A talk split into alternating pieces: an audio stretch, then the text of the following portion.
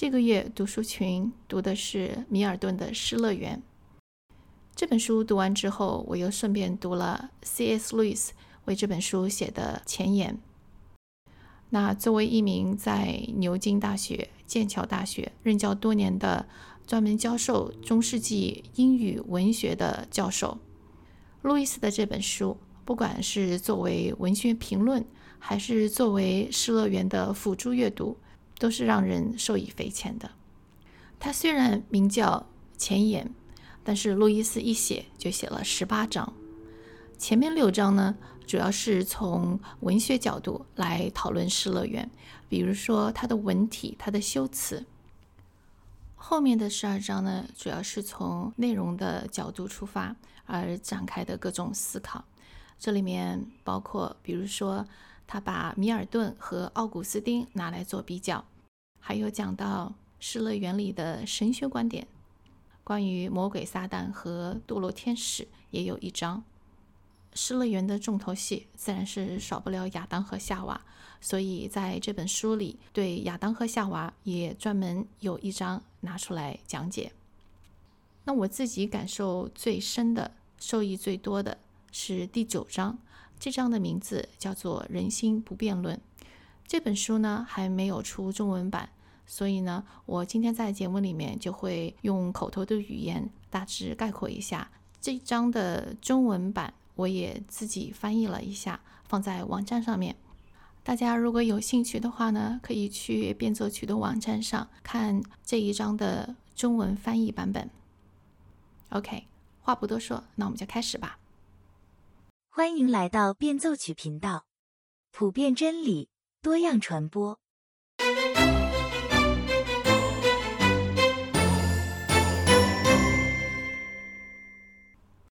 要读懂米尔顿的《失乐园》，我们需要做一些功课。毕竟，米尔顿是在几百年前写下这部史诗级的作品的。在这几百年中，这些词的词义都有了变迁。举个例子来说，“sentimental” 这个词在中世纪的时候是指感情细腻的，而现在却是有一点批评指责的意思。嗯，我们一般讲一个人 sentimental 是说他有点故作多情。再来一个词叫 complacent，这个词在中世纪的时候呢是指愉快的，但是在现在的用法里面，我们指的是这个人自鸣得意。还有一个例子，gentleman。这个词大家都很熟悉，对吧？我们现在说一个人很 gentleman-like，意思就是说他很有绅士风度，好像给人感觉风度翩翩，很文雅。可是呢，在中世纪的时候，这个词只是在表明一个人他的产业的状况，他是不是有土地？有土地的就是一个 gentleman。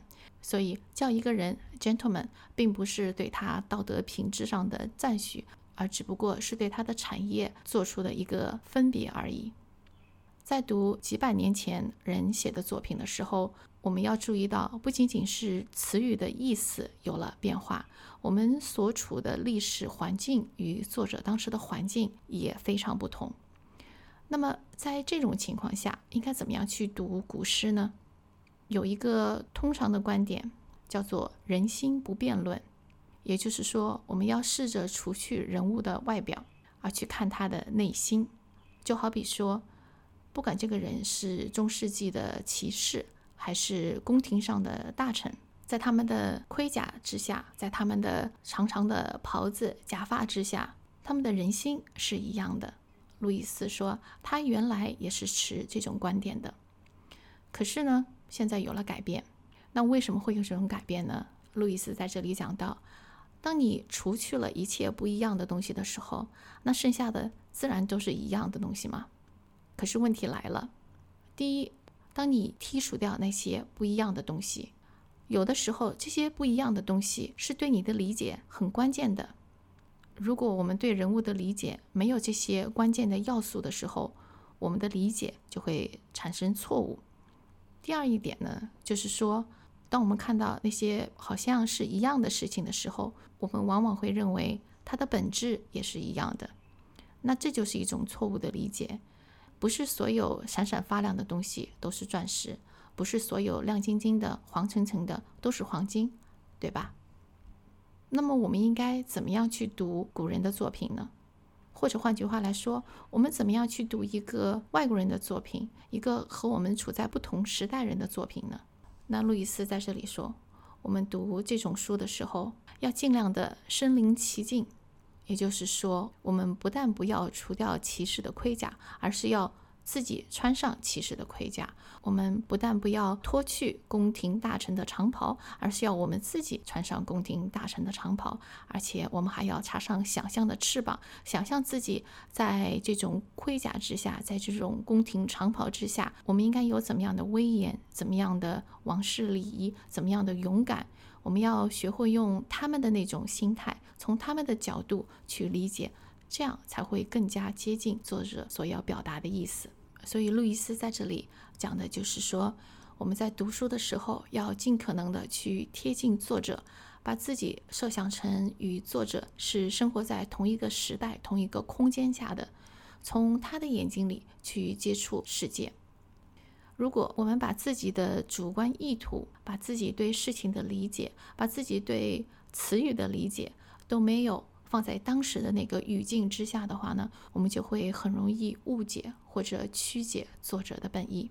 无独有偶，历史神学家卡尔·楚曼在他的一本关于如何解读历史的书里也提到了这样一个误区。这里呢，他举的一个例子是关于马丁·路德的。当基督徒新教徒听到马丁·路德这个名字的时候，第一反应肯定就是马丁·路德当年在威腾堡教堂的大门上贴出的九十五条论纲。可是，在世人眼里，除了那份九十五条论纲之外，他们对路德的另外一篇文章也记忆深刻。那这一篇呢，就是路德在一五四三年，也就是他去世前三年。写的一篇文章，名字叫做《论犹太人和他们的谎言》。路德在写作的时候，可以非常的谦卑，也可以非常的犀利。在这篇文章里，他真的是不遗余力的、狠狠地抨击了犹太人。他在里面是这么写的：他说，犹太人是一种低贱的、淫荡的人，他们所夸耀的血统和律法，必须要看作是污秽的。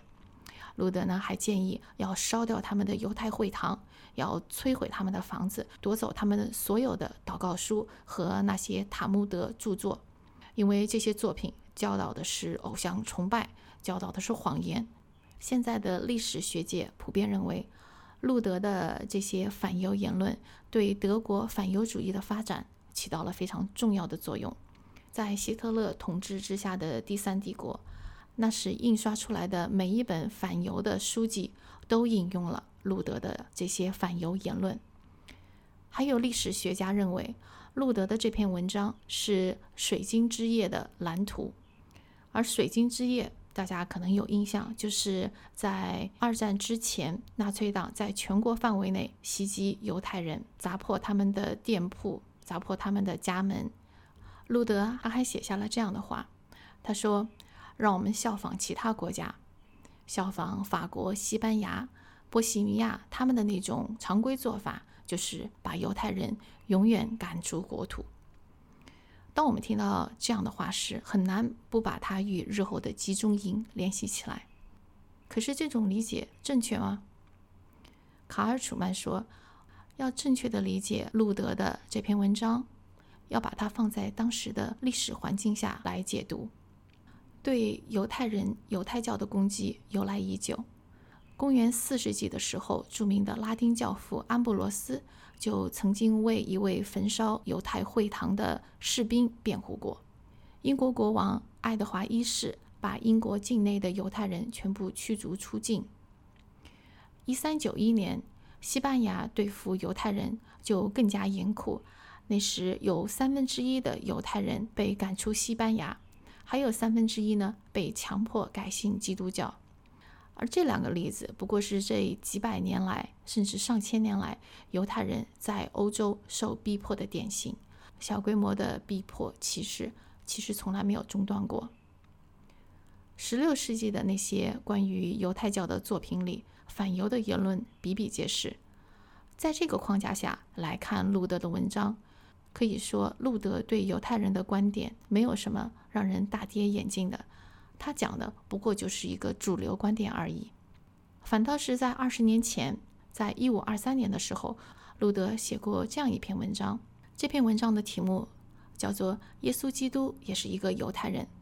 在这篇文章里，路德劝基督徒要善待犹太人。他是这么说的：“如果犹太人觉得我们把耶稣视为神的观点太冒犯他们的信仰的话，我们先不要那么着急的推进这个话题。我们要像喂奶一样的耐心的对待他们。等时机成熟之后，再来和他们讨论耶稣是弥赛亚这个问题。因为他们已经偏离了正道那么久。”你只有温柔地对待他们，从圣经里面引导他们，才有可能说服他们。如果我们只是一昧的用武力、用暴力去对待他们，诽谤他们、谩骂他们，对他们就像对一条狗一样，那我们怎么能够指望他们能够欢迎我们呢？在当时一致反犹的背景下，路德的这篇文章才是另类的。那么，为什么在区区二十年之后，路德来了一个一百八十度的大转弯呢？卡尔·楚曼是这么解释的：他说，路德是一个末世论者，也就是说，他相信宗教改革已经到了最后的阶段，耶稣基督在他有生之年马上会再来。基督再来的前兆呢，就是犹太人的大规模皈依基督教。然而，二十年之后，宗教改革依然在进行中。路德期盼的犹太人大规模的皈依基督教没有发生。越是到生命的终点，路德就越发失望。他放弃了对犹太人的宽容和耐心，而回归主流观点。卡尔·楚曼在这里说：“我们要特别当心，不要透过大屠杀的视角来读路德的这篇文章。路德的反犹是宗教性的，他是因为犹太人不愿意皈依基督教而反犹。”但希特勒的反犹是种族性的，因为那时的犹太人，不管是基督徒还是犹太教徒，甚至无神论者，一样都会被关进集中营。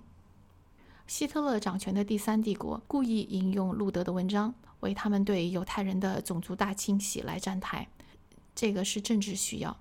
如果基督徒相信了这种宣传机器的谎言，那真的是很可悲的。可是。在纳粹德国下的教会，让民族主义的骄傲代替了上帝的呼召。一九四一年时，有七个路德宗地区教会联合发表声明，同意纳粹政府强迫犹太人戴黄色勋章的这个政策。在希特勒实施对犹太问题的最后解决方案时，绝大多数的教会对此视而不见，这是教会的耻辱。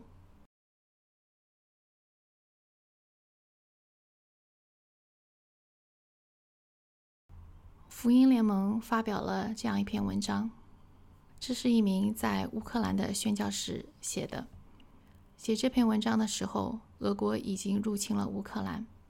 他和他的妻子还有四个孩子选择继续留在乌克兰，因为他相信，如果教会在危机的时候与这个社会无关，那么在和平的时候也与这个社会无关。他们在2014年就经历过这个问题，那个时候。